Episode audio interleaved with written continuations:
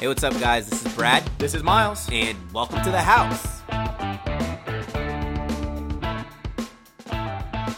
Miles Markowitz, we are back in action doing the thing I love the most, and that is talking about sports. Here we go. And right off the bat, I just want to thank uh, Trey Scott for coming on the show last week. We got some great feedback on that Masters episode. Dude, Trey was a natural. You know, the funny thing was that was his first time appearing on a podcast. I swear, if this man does not start a podcast in the future so we can jump on it, I'm going to be utterly upset. Pay it forward. Yeah, pay, I mean Trey, he did. Trey, do your thing, man. Thank you so much for coming on. So I want to bring back something that we haven't done in a while. Yes. We're getting reviews now. More reviews, the better. We're gonna do a read my review segment, guys. If you want to hear your review read on our show, just go ahead and write a review, positive or negative. We'll read it. So this one comes from Jane Doe. I guess Jane Doe didn't want anybody to know her name. It's a five star. I love it. It says, Sometimes it's fun to listen to podcasts that are outside your interests. So I gave this one a listen and was happy I did. Miles and Brad have a great rapport, and their first guest, Trey Scott, really shed some light on the behind the scenes in golfing. Like how golf how the golf course IRL, thanks Jane Doe, IRL in real life is different from how it appears on TV. Thanks guys. Thank you so much for the review. We respect that. Miles, what did we get in our mailbag this episode? Yeah, we have a, uh fire mailbag. Yeah, we do. uh, this week, and you know we're gonna do something a little different. We got a lot of good questions uh, from Miss Daniela, so we are going to answer two of her questions. Okay. Starting with uh, something that is on the mind of every NBA fan right now. That's the Spurs. Okay. With the recent turbulence and unknown with Kawhi Leonard, do we think this is the final year of the Golden Popovich era? Whew.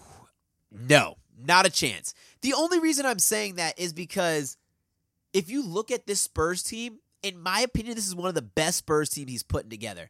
And Kawhi is going through Kawhi drama, and these guys are still ranked number one in the NBA in defense. They are still going to make the playoffs. You take the superstar off the Cavs, not making the playoffs. You take the superstar, you take James Harden off the Rockets, not making the playoffs. You take look at when even Curry. They have they have four superstars. Curry off that team makes them a little bit worse. He does, Now, yeah, absolutely. now, taking Kawhi off this team, what happens? This team is still they can still get as high as what the, the third seed in the in the West. I, I I don't think the pop era is the pop era is over when he wants it to be over. It's because if you're still creating matchup problems and you still have, like you said, the number one defense in the league, then this success is still sustainable, and it's why he continues to turn over these superstars and turn these young guys into more superstars. Yeah, definitely agree. I agree with you one hundred percent. This man has a career winning percentage of 692 over 22 seasons, and he's not slowing down anytime soon. No, he's a great coach, and anybody who thinks that he does not deserve because Kawhi is tripping is crazy. They're out of their mind. I think that the magic that Gregg Popovich puts together with whatever rosters. I mean, look at look at Patty Mills. Uh, Patty Mills is a great example. He's turning him into all star. Dejounte Murray, who no one really knew about, is playing great. Can't shoot the three, but he's playing fantastic. You look at this is what shows you how good of a coach Popovich is. The first year he got superstar LaMarcus Aldridge, LaMarcus Aldridge was not happy. He wanted to trade. Pop sat him down and said, "My fault, my bad, man. I was coaching you the wrong. I was I was making your game plan change."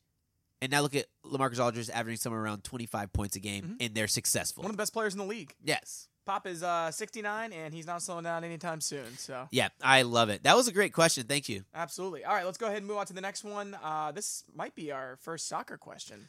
Wow. With no United States in the World Cup, RIP, who should we be rooting for this summer in 2018? Brad, I'm gonna I'm gonna go ahead and uh, get your thoughts on this. Okay, first. good. Because I when I saw this question, I was really excited. Let's put it this way: everybody in the world roots for two teams, and if you're not, if if you like, so me personally, I like to root for Ivory Coast. I think that's somewhere around where my heritage is. If I were to do ancestry.com or whatever, and also they they have a lot of young talent that I like to root for. If you aren't a person who might be of French descent or you don't know, find your favorite player. Just research teams that do good for other other other countries. Like there are teams who bring in smaller countries. Um, they they donate money. You don't always have to root for the biggest, best names like the Argentinas, the Brazils. Find somebody you like and, and run with them. There, there's the underdogs out there that are that are pretty solid this year. Brad, I was going to say the same exact thing. All right, we're in the United States. It's it breaks my heart that we're not in the World Cup. Uh, seeing as how some some of the best sports memories that I have in my life are watching USA in the World Cup Yeah, with other American fans. It's uh, incredible. But yes, if that's not going to be an option this year, which it's not, find a player, or better yet, find where you come from yes. and go for that team. Uh, for me, it's always been Poland. okay. My boy Robert Lewandowski, Lewy. one of the best strikers in the in uh, in the world. Yes, So Lewy. I mean, uh, uh, right off the bat, that's who I'm going to be rooting for. That's who I'm going to be watching. Uh, I have a lot of friends that are from Colombia. I always root for Colombia. So Yeah. so so that, that that's another one. Um, find a country that is as passionate about soccer as you are about your favorite sport. A great example for me in the World Baseball Classic. Yes, I was rooting for America, but I've never seen anybody more passionate about baseball than Puerto Rico. Puerto Rico. So that so that so good. it was really fun to follow Yeah. that country, follow their team, find a story that, that you want to follow. I mean, the World Cup is such an amazing event, and take it from me, who I didn't used to be a soccer fan, I am now. Uh, you know, so so if you're not in the World Cup because you're not into soccer, it, there's something for everybody here. Yes, definitely. Just get behind somebody. It's it's all about being loyal to something. That was a great question. Absolutely. All right, so we're going to go on to our third question in the mailbag this week. This comes to us from Ryan, who asks a really good question after uh, March Madness. The NCAA tourney was fun because of all the upsets. Do you think that gets football to look at expanding? All right, and I'm going to go ahead and open this one up, Brad, because I think that we have a couple things to look at here with this question. Okay. Number one, the idea of expansion. Let's just go ahead and talk about that first, because I know you have very strong opinions about this uh, subject, as do a lot of college football fans. When we expanded from two to four, it changed the game. Yeah. And and I think that in the playoffs that we've seen thus far, uh, the excitement and not to mention the four seeds that have won the playoff, uh, just that comes to mind. Bama was a four seed this year. Ohio State was a four seed when they won it. We are now, I think that we have now been shown that it's not always just the top two uh, teams that should be competing for the title at the end of the year. But does this mean that we should expand to eight? Does this mean that we should expand to 16? What college basketball does is that they bring automatic qualifiers from the smallest conferences in the country, Loyola Chicago looking at you, and giving them a chance to be a Cinderella. That creates the great stories. Would it work in football? I'm going to say that just on the surface, it wouldn't work in football the same way it would work in basketball. Now, would an expansion to eight teams work? I could definitely see that being a possibility. There's a lot of logistics behind it, but I'm for it. Okay. First, I want to cool everyone's jets about this whole NCAA tournament being fun. You guys want to talk about fun? You know what's fun? These small schools destroyed these big programs because they were better, right? Do you know what is not fun? When a Michigan, who clearly, clearly would have never beat Virginia any day this week, goes to the national championship and gets destroyed. On top of that, the ratings were the lowest NCAA basketball tournament championship ratings ever because a team like Michigan is in. And the only reason Michigan is in is because Virginia gets knocked off by a team who loses in the second round to a team that's half as good as Virginia. But here's the thing. The NCAA isn't concerned with the ratings of the championship game, right? They're they're, only concerned yeah. with the first two days of the I tournament. understand, but when it goes down in the history books, when they start talking about those scores, they're looking at the championship game. They don't really talk about the Fair play- point. Like, in the history books, you don't hear, "Oh, that was one of the best playoffs ever." No, you hear about that championship game, and this is gonna go down as the easiest championship victory for a team that in our modern day. It was a joke. I mean, uh, Nova covered in all six games. Yes, in that tournament. I'm going to answer your question even further. Would this work in college football? Yes and no. Okay. Because there's going to be times when a team like a UCF will win their conference.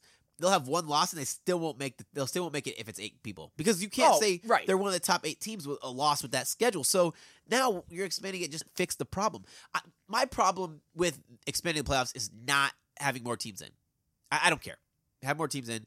I do have a problem with the number one team having to play an extra game, but that's only if they destroy the team, right? If it's a competitive game, then it wasn't an extra game, it was it was needed. My problem is it's not going to fix it because you're still going to have the UCFs might have a one loss, um, a Boise State might have a one loss, but still wins their conference, and now they're we have 18 playoff. And they're like, we should have been in the eight teams. You should expand it. Yeah. Well, I'm glad that you brought that up because let's go ahead and have a little bit of fun here. Okay. All right. So because of what you just said, I agree with you. Yeah. Maybe eight wouldn't work because you still run into the same problems. What was I mean, living in Orlando, what was arguably the biggest problem this year, right? All I heard was UCF should have deserved it. UCF Yeah. should have deserved a shot. All One right.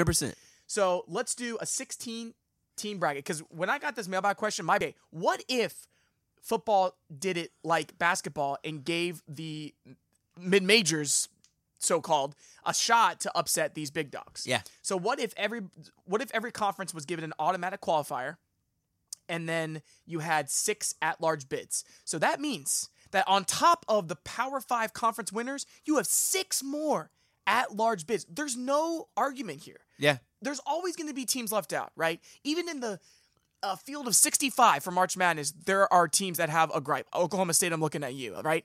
Teams that uh, got in over OK State that had no business to, but that's how the system works. Yeah. This is what I'm looking at here, right? So uh, I, I went ahead and drew this out. We see them 1 through 16 based on final college football playoff rankings and then the rankings of the uh, other conference champions. So let's just go ahead and uh, do this game by game here. Okay. All right. Now, uh, here's what I want to ask you. Because in my dream scenario, in the first round of this playoff, the higher seed has a home game. One hundred percent. The higher seed has to have a home game. It has to because you don't have enough be- bowl and, games. and it can't be neutral site. And it can't be neutral site. You site. cannot. Absolutely not. You, you do. You, you are Thank the you. number sixteen seed. You do not get the luxury of playing the No. number one team on a neutral site. Not happening. that would uh, bring down the system. I think we. I think we do it all the way. We do it these first two rounds, like the NIT, where it's a home game. I'm for it. Then they get to the. well, I think the NIT is the quarterfinals. they Oh no, the it's the, the final four is where they bring it to New York. bring it to New York. Okay, same thing. Yeah, so do same, so same thing. So uh, essentially, you have the same amount of bowl games Yeah. here. Uh, so the money is still there. Yeah, and the the money is going to the schools that deserve the money. Yeah, of course. by hosting these home games. So we're we're in agreement there. So I do want to pick winners in these games, but Okay. I, I also want to talk about Brad. I want to talk about the idea of would we see would we ever see an upset in this situation? A 116 Kind of- upset. Yeah, like Okay. kind of that idea. So. Uh, this would be number one Clemson, the ACC champion, versus the 16th seed, the Toledo Rockets, champions of the MAC, in Death Valley. no. What do we think? there would never be an upset in the 16-1. And if it were, it would be like one of those number one seeds who had a favorable schedule. Not saying that Virginia had a favorable schedule. I, I, don't get don't don't let don't let me say that. Okay. But but they lost. Virginia lost the games they should have lost. But they played Two games, Yeah, they lost the two games they should have. right? But I, I'm just saying, They, like, they, they weren't good. They didn't pl- like they didn't play well those games. Is what I mean. Yeah. Not like their opponent. Virginia style of basketball. Let's compare it to. I can't even think of a. I was thinking about this. I couldn't think of a team to compare it to football wise. A team that is piss poor on offense, but was such a good defensive lockdown team that that they won. Okay. Now you'd have to put that in football stance. Football, you're that good of a defensive team. You're only gonna need a score. It's gonna be a nine nine to six game. You know, just like uh, what was that LSU Alabama? yeah. And no way a Toledo is holding a number one overall conference champion like a Clemson, uh, an, an Alabama. Uh, I'm trying to think of all the overall number one seeds. It's not happening. All right. So in this scenario, uh, a 16 seed. I mean, because we're looking at the the bottom ranked automatic qualifier. Yeah. Right. Uh, so I think that in this situation now. You could argue a team like Troy came in and beat LSU. We have seen these upsets. Yeah. Appalachian State comes in and beats Michigan. Now, it's different when we're talking about the undisputed number one seed. Yeah, definitely. in a playoff format, it's much different than just a regular season game. So, but I will say this: uh, I I heard for years in March Madness that a 16 would never beat a one, and I will admit to you, Brad, I thought I was going to be an old man in my rocking chair before that. I before I saw a 16 beat a one, and I, I and we saw it. So it would be rare, Yeah. and it's like you said, it would have to be the right matchup. Okay, moving on. Uh, how about this 8 9 matchup? We would have the 8 seeded uh, USC Trojans. This is an at large. And the 9 seeded Penn State Nittany Lions, another at large. That'd be a fun game. Great game uh, in Los Angeles. And then this would be one of those games. It'd be a hungry team. One of those teams could knock off the number one seed in the next round, Absolutely. Even on the road. even on the road. Even on the road. But I mean, that's Football. that's football. That's And- sports. And, it's two. And in this in this situation, it would be two power conferences going at it in that second round. So who do you got in that game? Um, I'm going Penn State. I'm going Penn State because of how bad USC looked against Ohio State. Yeah, Uh, 100%. so uh, we're cheating a little bit here because I'm going to go off what I saw in the. I- I'm going 100. percent Absolutely. uh, so yeah, uh, Penn State in that one. All right, so let's go on to this one, Brad. The fourth seeded Alabama Crimson Tide, and at large, by the way. And uh, the champions of the Mountain West would be the 13 seed Boise State. See, now this would be a tough one. Um, you like the four thirteen game is a hard game because it's not normally a team that's bad per se. So Right. four is not bad, and then you have a team that is good enough to not get overlooked. So the Mhm. thirteen seed to win in this would be it would be like a, a one seed uh losing to a sixteen seed because it, it's it's. Look at Boise State. Anybody plays Boise State this year, they're not going in there like, "Oh, we're playing Troy this weekend." Right. They're they're playing Boise State and knows Boise State is hungry for a victory. Yeah, absolutely. And uh, the the Mountain West Conference would be a good example of a conference that would churn out a, a, a solid champion every single year. Yeah. So then it would almost become because in football there's there's not many conferences. It would almost Yeah. become what conferences are strong. Right? Because like would would the MAC ever produce a you know would that Western Michigan team that we saw under PJ Fleck you know Yeah. would would they be able to to pull an upset like this? So you know uh, conferences would come into play too. But that's a great point. I mean it. The way that Alabama played in the playoff, Boise State's got no chance No in this chance. game. No chance. But a four seed on another day, absolutely. Maybe, yeah. And, and you know, Alabama was probably the, one of the best four seeds we've had. yes. Besides Ohio State when when they were four, and then they beat Alabama. They were good too, and Yeah. I'll give you that. I, I, there's nothing I can say against that. All right. So speaking of Ohio State, let, let's go to this next one. I have thoughts about this one. Num- the number five seed would have been Ohio State, the Big Ten champions. The number twelve seed in this scenario, UCF, champions of the AAC. Brad, the way that Barrett was playing at the end of the year, Urban was choosing leadership over passing ability. Yeah, And you know what's funny when I saw this matchup? Because in college basketball, right, the 12s all beat the 5s all the time. trap game, Trap one hundred percent.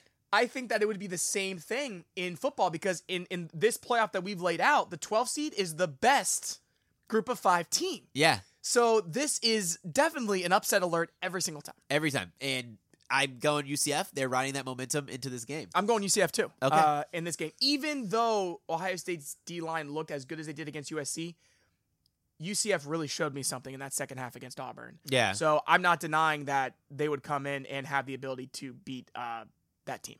So I'm going to go ahead and advance UCF. Uh, you want to go ahead and uh, So the next one's going to be the Big 12 champion versus the Sun Belt champion. That's going to be Oklahoma in the number two seed versus the 15 seed Troy. I am still going Oklahoma here. Twos very rarely lose to a 15. Yeah, and Baker Mayfield was just playing at such a high level. Yeah. I mean, throughout the entire year, especially. But I'm I, I'm specifically just thinking about that Georgia game. Yeah. he was ready, and he was that close to going to the national championship and uh, proving it there. So, I mean, like we said, Troy beat LSU earlier in the year, but that's a what a four loss LSU team. Yeah. It's a whole different ball game here. I got Oklahoma. Okay, uh, the next game we're going to move over to the 7-10 matchup. We have Auburn rolling in at 7 and Miami at 10. I'm going Auburn to win this game just because the way Miami fell. Uh, they fell hard where I mean, I could even see Miami like being an 11 seed, you know, maybe in de- depending on whose eyes, maybe a 12 seed. Miami would have been limping into this game. Yes. Two at large bids here, uh, and Auburn probably would have gotten Kerryon Johnson back. Yeah. Uh, like 100%. 100% healthy. Yeah. So, yeah, Auburn all the way. Okay, and we're going to go to the number three versus the 14 matchup. This is going to be Georgia, the SEC champions, versus the Florida Atlantic Owls. This is interesting because Florida Atlantic, their offense was clicking yeah. at the end of the year. Uh, there's no way in hell they're beating Georgia be- between the head uh, between the hedges at home. No, but it would be a fun game to watch. A very fun game, see, and this is what it creates. And this goes to my point here. Expanding to 16, it includes for the first time all FBS schools. Yeah. all 130 schools. You can't sit there and pretend that you're including all 130 schools right now. It's two different divisions. It's Yeah. a it's a power five and it's a group of five, and just giving these you know guys a chance uh, to get that win uh, in these buildings come playoff time would be awesome. But I'm also going Georgia. All right, what's the last one here? And the last one, we got Wisconsin at number six and Washington at number 11. I like. Shit. That's a tough one. Very tough one for me. Uh, uh, the way that Washington played against Penn State, it was a hell of a game. Yeah. I would go ahead and go Washington here. I'm going Washington. This would be the trendy pick. There's always a trendy pick Always. for every bracket, and Washington's gonna be the trendy pick. This would be a, a trendy 11-6. All right, let's just go ahead and uh, quickly move on to the second round here. But I mean, we we had the idea here, right? Yeah. Where like I like I feel like a system like this could work. You could find a way to make it work. There's a lot of logistics behind it. Uh, but let's go ahead and see see how this plays out. So the second round will also be hosted by the higher seed. Yes. So this will be a who do we say was winning that? Penn State. Um. So Clemson versus Penn State. I'm going Clemson. I'm going Clemson as well. Uh, At home is huge in home, this game. huge in this game. Absolutely, Clemson. All right, let's go to the next one. We're gonna have an Alabama versus a UCF. Oh, can they Oh. keep it going? And I don't think they can keep it going. No. It's just too big, too too powerful, too strong, too fast. And you know they talk about they said I heard someone say, "Where's that SEC speed?" The SEC speed. Yeah, sure they have. Sure, um, Shaq Griffin's amazing fast for the American Conference, but it's every position. It's Yeah. not just one player. Yeah. Bama wins that one. What's the next one we got? All right, so then we would have uh, Oklahoma playing Auburn. Oklahoma at home. I think Auburn creates uh, a matchup problem for them here. Yeah. But I'm going Baker Mayfield. I'm going Baker Mayfield. It's I mean Oklahoma's at home. That's what I'm going to go with. We're going in the right direction here. Uh, we have number three Georgia. They would host number eleven Washington. I've got Georgia winning the game. I got Georgia winning at home too. So is this telling you something? Yeah.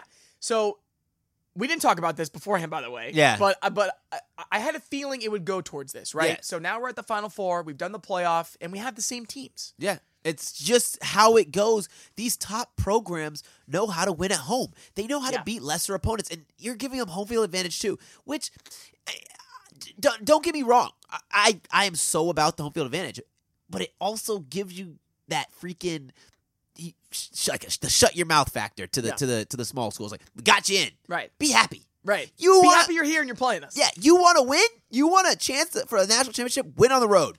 Show us you are that good. we would have to see uh, some kind of insane matchup problem like in that Appalachian State Michigan game where Appalachian State came in with that five wide spread and Michigan was still playing Yeah. an old style pro and they and they just got completely surprised. It, would- it would have to be something like that. But the final four. Okay, so we have the we have Clemson, Bama, right? I got Bama. Bama. Uh, I'm gonna go Oklahoma over Georgia. I, I think if Oklahoma and Georgia play again, I got Baker Mayfield in that. game. Yeah, Oklahoma, Georgia, and now that Georgia's they had a chance to sit down, settle down. I got uh, Oklahoma again. but I would have Bama winning the whole thing. Bama's winning it all. Yeah. and you know it's the number four seed. It's kind of kind of funny. Yeah, I mean, I would. I mean, Baker in that championship game, uh, you you have the same issue where you're sitting Jalen Hurts. and Yeah. you got Baker Mayfield hot. I wouldn't. I mean, I'm still all about that Oklahoma team that we saw. Yeah, except that Oklahoma team, their front's not as good, Yeah, and they would struggle all day. Alabama will be running the ball. They With would the even- Bama front seven, Jalen yeah. just running. Jalen just running. Yeah. hand the ball off Najee. Hand the ball off Harris. Hand the ball off Bo. You know, it's Yeah. just running, running, running. I know we took a little bit of time on that, but I think it's a great topic. It was a Yeah. great question. Thank you, Ryan, for the for the thought provoking question. Let's go ahead and move on to our third segment, Brad. We are going to talk about some spring football storylines. You know, we didn't talk about these before, so I'm kind of interested to hear yours. Uh, but I'm going to steal the show real quick. Go ahead. My spring story. Uh, look, coming into the uh, spring, I really want to talk about. Um, I want to see what these coaches are doing in SEC. The SEC has the most ever. Uh, what's it changeover um, with six full time head coaches coming in. Um, Dan Mullen at Mississippi State. I mean, uh, at Florida. Uh, Joe Moorhead at Mississippi State uh, Jimbo at TAMU. That's Texas A&M. Sorry guys for the slang. Chad Morris at uh, Arkansas. Jeremy Pruitt at Tennessee, and Matt Luke taking over a full time gig um, after he was serving as intern. What do you think about uh, Pruitt at Tennessee? Uh, I think that Tennessee's just got this line of lackluster hires, and I Yeah, think that it it's was it's going to okay. continue. okay, he's an okay recruiter, but he's no Kirby.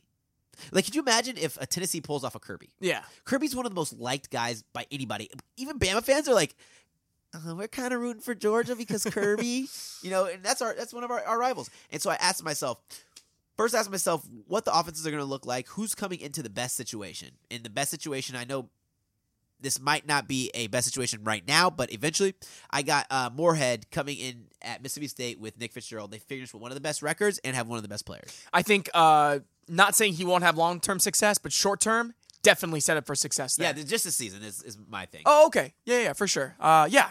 Uh, I think that I like that hire for them. I think Moorhead runs a good offense. Uh, it's gonna take some time for Jimbo to get his recruits in, Oh, but yeah. gonna be a great storyline to watch. Yeah.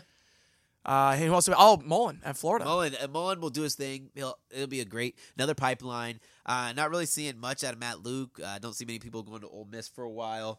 Um, Dan, you know, we touched on Dan Mullen, so Yeah. we'll see what happens. Pruitt, we we already touched on that. It, is what it is. We're going to keep the theme here because I think, as far as spring storylines go, the new coaches in college are always so exciting. Uh, for me, it's a Husker homecoming for Scott Oh. Frost.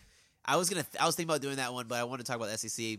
I'm telling you right now, Brad, you can tell me if you disagree. There is nobody that is going to be under more pressure, more scrutiny, or more fire this year than Scott Frost. I 100% agree because I'm thinking about it. Everybody in the world is going to be watching Nebraska for the next three to four years. If Scott Frost does not produce a competitive, but I mean competitive, I mean that's like three games over 500 season, they are going to be like, was it worth it? Should Scott Frost have stayed at the lower tier school? Do- Is he only successful against lesser opponents? Yeah. Hell, in three years, Brad, they're going to be looking for 11 win seasons. They're, going to Yes. be looking for Big Ten titles. Yes. Uh, after three years, uh, that's the kind of pressure, and him being uh, on the on the west side of the Big Ten, it's definitely possible. I think we're going to see a great Nebraska Wisconsin rivalry. Yeah. develop over the Thank next God. couple years. They'll be running the hell out of the ball. yeah, Scores to be 12 to 14. their spring game sold out in just over 24 hours. nice. They're made, they're they're already making t-shirts. Husker Nation is ready for him. I so that's going to be a fun storyline to watch. That's exciting. Okay, so let's move over to uh, the NFL. Oh, I'm so ready for the NFL Yeah, back. just- Come just on. ready for it, man. let's move over to the NBA uh, betting preview. So, Miles, I didn't know how we were going to set this up, so I kind of just went ahead and winged it. yeah, it's all right. Um, for my betting picks, I'm going to give you three of my NFL champions that you should put your money on. NBA. NBA. I'm so ready for the NFL. Uh, so I'm gonna go with uh winner. I'm gonna give you three of them. Number one, I'm gonna give you the Golden State Warriors. We're going after Westgate's um, betting lines Yep. at minus 180. Uh, then after that, I'm gonna go to Cleveland Cavaliers at plus 450. And then this is my sleeper pick that I actually put money on. Um, I got it at plus um, 9,000. Uh, the Philadelphia 76ers. I like that pick. Pretty trendy pick right now. Uh, absolutely. They're, they- they've won what, like eleven in a row? Yeah, Yeah. they're playing great without Joel Embiid. Mhm. Uh, they're they're averaging forty seven point three rebounds per game. They're the number one rebounding team. They're averaging twenty six point seven assists per game. Normally, when you put both of those stats together, let, let me just back up and, and say, out of all those, the team that I really think is going to win the national cha- the NBA Yeah. title out of all those is the Cleveland Cavaliers. Why? Wow. Cleveland Cavaliers, they, they, they, they're not the best in points per game. No, they're not the best in, in rebounds per game. The, the, the best in points per game definitely goes to, you already know, Golden State Warriors. Assists per game goes to Golden State Warriors. Who cares? They got LeBron. One thing that people don't realize about LeBron is when he's on the court, he doesn't make mistakes. So who do you think the number one team in plus minus is? LeBron. Who do you think the team that is not, out of all the teams I bet, out of those three teams, who's not in the top five in plus minus? Golden State. Flashy, showmanship. Even I mean, even the 76ers are in the, the, the top. This is a, a good stat here. Clutch wins. The team that has the most clutch wins in the NBA is the Cleveland Cavaliers. So you're telling me I'm going to put my money on a clutch team? What is a clutch win? uh, clutch win as? is um, come back from high victory that you were supposed to win, um, Okay. or a close game buzzer beater kind of situation. That's a cool stat. Yeah, uh, they they're actually tied for first with a team who I do not think is a trendy pick, the uh, New Orleans Pelicans. And not to mention LeBron James. He's averaging 27.4 points per game. That is the most he has averaged since 2009, Yeah. which was his last season in Cleveland before he went to Miami. Shooting 54.2% from the field. He doesn't need much help. He just needs a little bit dude, of help. He's got it. Okay, since since uh, Rodney Hood has, has came to the Cleveland Cavaliers, he's been playing a lot better. He had lost his job where he was at. And he, now he's coming here. He's playing good. Clarkson, I, I feel like Clarkson. Oh my god! If you take all the players on that team, um, and, and you said who could have benefited the most by playing with LeBron James, Jordan Clarkson. Now Jordan Clarkson has this older presence, what he needed to to to to hone in on his youthful exuberance while he's out on the court, and it's LeBron. LeBron is dadding him up, not not in a weird way, like he's like, "Sit down, my child," but like a, "Hey, man." I'm gonna show you because I've been there. I was that erratic, uh, exuberant person, and it's a great flow. George Hill, they got their point guard they wanted. One thing that I really like about the Cavs that no one's really understanding, Kevin Love is turning into a superstar. The superstar that he wasn't because he was a different kind of superstar when he was the only person on the team. And him and Larry Nance complement each other so well. And picking a team from the Eastern Conference is smart because the Western Conference is going to be a gauntlet. Yes. But I want to talk about my pick to win This is not who I want to be betting on. At minus 180, I don't like the value, but I'm telling you right now for the Warriors, all right? Steph Curry's going to be out for the first series, Yeah. roughly, probably. So they'll get past the first series. If they have Draymond Green, Kevin Durant, Klay Thompson, and Steph Curry on the floor, Yeah. all healthy at 100%, not even 100%, if they're all on the floor, no one's beating them. Absolutely nobody. Nobody can match up with that. You mean in the West or overall? Overall, Okay. West, East, because I because I've been a huge fan of Houston all year, and I, and I think Houston is also playing at a very high level. They're number one in point differential by a landslide. Uh, they're they're at, they're beating their opponents by an average of nine points per game, uh, whereas the next best team is like four. Houston has the ability to just blow teams out of the water, but the Warriors just create so many matchup problems, and it- I just feel like it's the same story that we saw in they the don't come out last year. lethargic either. That's why I'm putting my money on them. Just I'm putting my money on the Warriors to hedge my bet for the Cavs.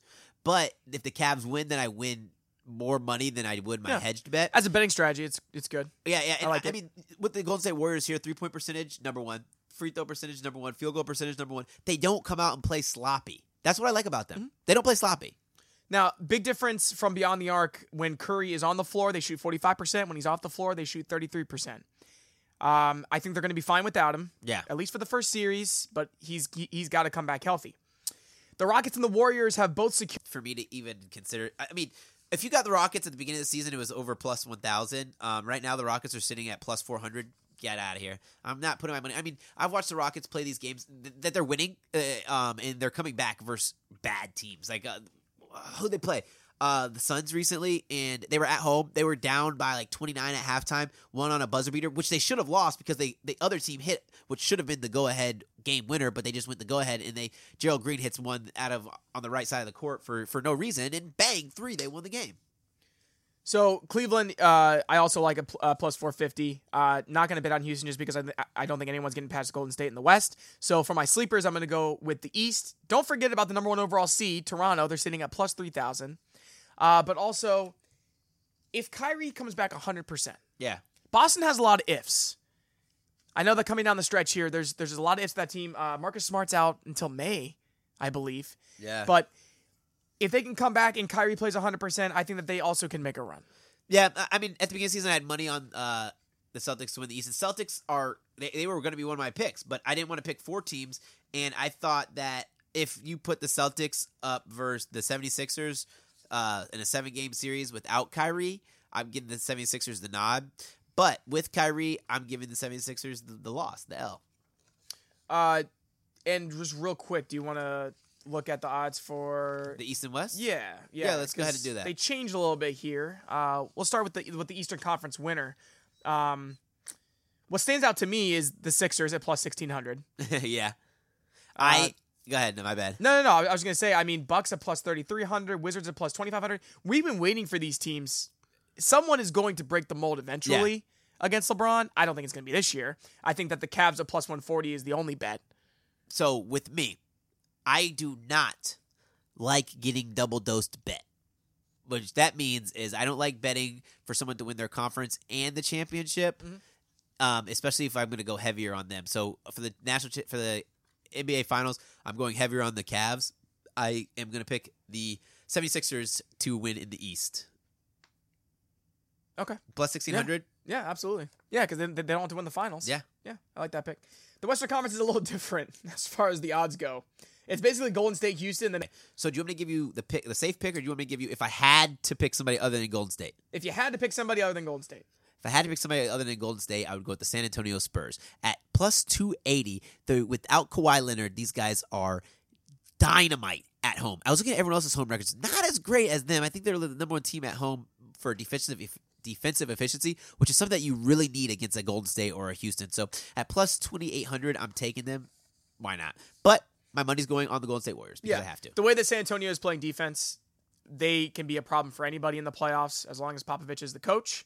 Uh, I also like Portland, who who we're about to talk about. But uh, and watch out for the Jazz.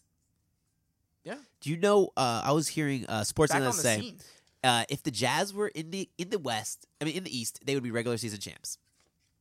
Oh, if they were in the East. Yeah, Well, what? Uh, speaking of playoff formats, what do you think about seeding these teams one through sixteen, regardless of conference? I love it. I do too. I love it. I say, why have you? Especially, but only in the NBA it would work. Yeah, Only the NBA. No way. LeBron should be going to the Eastern Conference Finals every year. Every single year. no. There, there's obviously something wrong You with say the he's system. a Final Four, Final Four guy every year. Every I know year. he's good, but he's on the East. and it doesn't matter who he's playing for and who's around him. Yeah. So let's go ahead and move over. We get, we're hype on this basketball talk. So let's move to uh, the game for this weekend. Uh, Portland Trailblazers at the San Antonio Spurs. I just gave a line prediction um, because I think it's going to be an even match, giving nod to the Spurs because they're good at home. So Spurs minus three. That's what I'm going to go ahead and say Spurs minus three. I'm locking it up. I think it's an easy cover for San Antonio. Yeah. especially with uh, I think that the line is going to be favorable to favorable to them with Yeah. everything coming out about Leonard and uh, uncertainty with the team. Yeah. So I'm betting on San Antonio coming down the stretch here. I think it's going to be a favorable line. They're eight and three against the spread in their last eleven games. Yeah. they've won eight out of ten. Uh, their shooting has been poor. I know we talked about the defense. Oh, San Antonio is uh, a god awful shooting team. I- I- And you I- look at their stats, from three, they're it's- 23rd. From, tw- from three, they're 23rd in, in the awful. Th- shooting thirty five percent beyond the arc. Uh, Horrible. awful. But when you look at their team, they have the guys who can make the shots. Like you look at a Rudy Gay, he can shoot. Danny Green, he can shoot. Patty Mills, he can shoot. It's just your other guys, like your Kyle Anderson bringing up the ball, can't really shoot. Uh, Dejounte Murray can't really shoot. And, and Kyle Anderson has been making shots recently. But you look at situations like when you see um, when they played the Clippers and they spotted the Clippers a 13 point lead. Clippers started making buckets, and then when you have a team that's energized making buckets, you need you need a dagger to slow them down, right? You need a three pointer, but they didn't. They couldn't get it. Even LaMarcus Aldridge was out there shooting threes. They lost the game. Aldridge is playing at such a high level right now. 23 Yeah. points a game, 8 rebounds a game. He's got he's averaging a block a game. Dude, look at his field goal percentage, 51%. But one thing that I'm just going to have to go ahead and put this out there. San Antonio is deep. You listen to all those names I just I just rattled off. I really look at um, Portland Trailblazers like players on their team who who I'm really worried about. Damian Lillard, CJ McCollum, Jusuf Nurkic. That's really all I'm worried about. Sure, Mo Harkless can go off. Ed Davis is solid. Uh, Evan Turner was a great addition. Al-Farouq Aminu is Al-Farouq Aminu. State. Shabazz Napier, Shabazz Napier. But l- l- every single player that I said on San Antonio right there. Uh, wait, wait, wait. Let me go back and uh, and recite those names again. Lam- I'm afraid of every single one of these players. LaMarcus Aldridge, Kyle Anderson. Why Kyle Anderson? Because he's a good rock for the team. Especially he's he's he's out there balling hard. Paul Gasol, Rudy Gay. Rudy Gay came off the point off the bench and freaking had like 25, 30 points not the other day. Danny Green can shoot the three, get hot anytime. Oh my god. Sidebar. I'm so sorry for sidebarring right now That's okay. no way in this world should Rudy Gay be making 8.5 million and Danny Green be making 10 million this year. Oh, I, I saw you post that today. That's you all- were you were really angry. I was like, about Danny this. Green's making 10 million dollars a year. He's making a a little bit less, a little bit more than half of Kawhi's making. He's making way too much money. Uh, but yeah, yeah, just look at that team is, is stacked. They need to get better from three, but they're second in defensive rating. I mean, they have number one bench scoring, uh, number one def- overall defense. and they're at home, and At they're gonna have a good line. Now Portland on the other, on the other side, I mean, pretty good on defense. They're top five. Top five, yeah, they are fifth. They, it, it, you know, that surprised me, right? Yeah. Uh, both teams are in the top 10 in point differential. Uh, you mentioned Damian Lillard. He's playing at a high level, 26.7 points per game. Um, so that's why we're going to see a close game here. Yeah, and it's. It, I mean, Portland's too much of a toss up on the road too. Twenty-one and seventeen is nothing that I really want to get behind, Yeah. especially with bad losses on the road. To like they had one uh, on the twenty-third uh, to Dallas, and then they had one what last night to um, Memphis, or I have vice versa, whatever. It, it, it- those are twenty-win teams. You do not they, late in the season. You do not lose to twenty-win teams. Not down the stretch. It's the last week of the season. This is going to be a good little preview of what, what- what we got coming up here. We got some good basketball coming up. Uh, the NBA playoffs are always fun. And you know we're going to talk about our favorite picks of the playoffs. I, I, I if I, if if you're okay with it, I think that we should do a a bracket. Just go Oh, on, on air and just say our bracket out loud. That'll be fun. That'll be Let's do fun. that next week. Okay, cool. Uh, but you know what we got this week? There's oh my god! yes. Finally, Masters Sunday. I had a pimento and cheese sandwich today. Thank you, Golf Channel, for the hookup because it was delicious. Oh my god! I felt like I was at the Masters. Had a little tea in it too. They were playing the Masters theme music. You know, uh, I was uh, in Ohio this past weekend. And I was talking to my dad, and we were talking about our favorite sports days of the year. Yes. And Masters Sunday was definitely up there. One hundred percent, and you know, uh, I, I alluded to this earlier. One of my buddies, diehard Orlando City fan, and I, and I am too. Uh, he goes, "Do you want to go to the game on Sunday?" I go, "Are you kidding me? It's Masters Sunday." It's it, it's the only day in April where I don't watch the rest. It's the golf Super Bowl. because it's, Masters. We're gonna be doing some brunch. We're gonna be going out. Yeah, we're gonna be brunch, watching, going out, watching. Man, it's gonna be a great one. Miles, I think we had an excellent episode today, and I'm super enthusiastic by all of our friends at the podcast movement who've been giving us great advice, giving us. Uh, I mean, we even got new microphones because of these guys. Everything that they have done in this short period of time for for our confidence and for for our show style. It's really been a blessing. It's been a great group and just fun to be a part of the community. Yeah, definitely. Guys, we created a new Facebook page. If you guys just want to talk about sports on Facebook, look it up. It's called The House, a place to talk about sports. It's Beware, there's some good shit talking it is popping. Love it. So go ahead and find us uh, there. Uh, if you want to enter our mailbag, just shoot us a tweet or an email. Uh, the Twitter is at best the house. The email is at bestthehouse dot. Oh, that's our website dot com. The email is at best the house at gmail.com. Oh my God, I'll get it out. I want to thank you guys so much for listening to our podcast. Uh, go ahead and download, rate, subscribe on iTunes or Stitcher. And have fun on Master Sunday. Let's go, Tiger.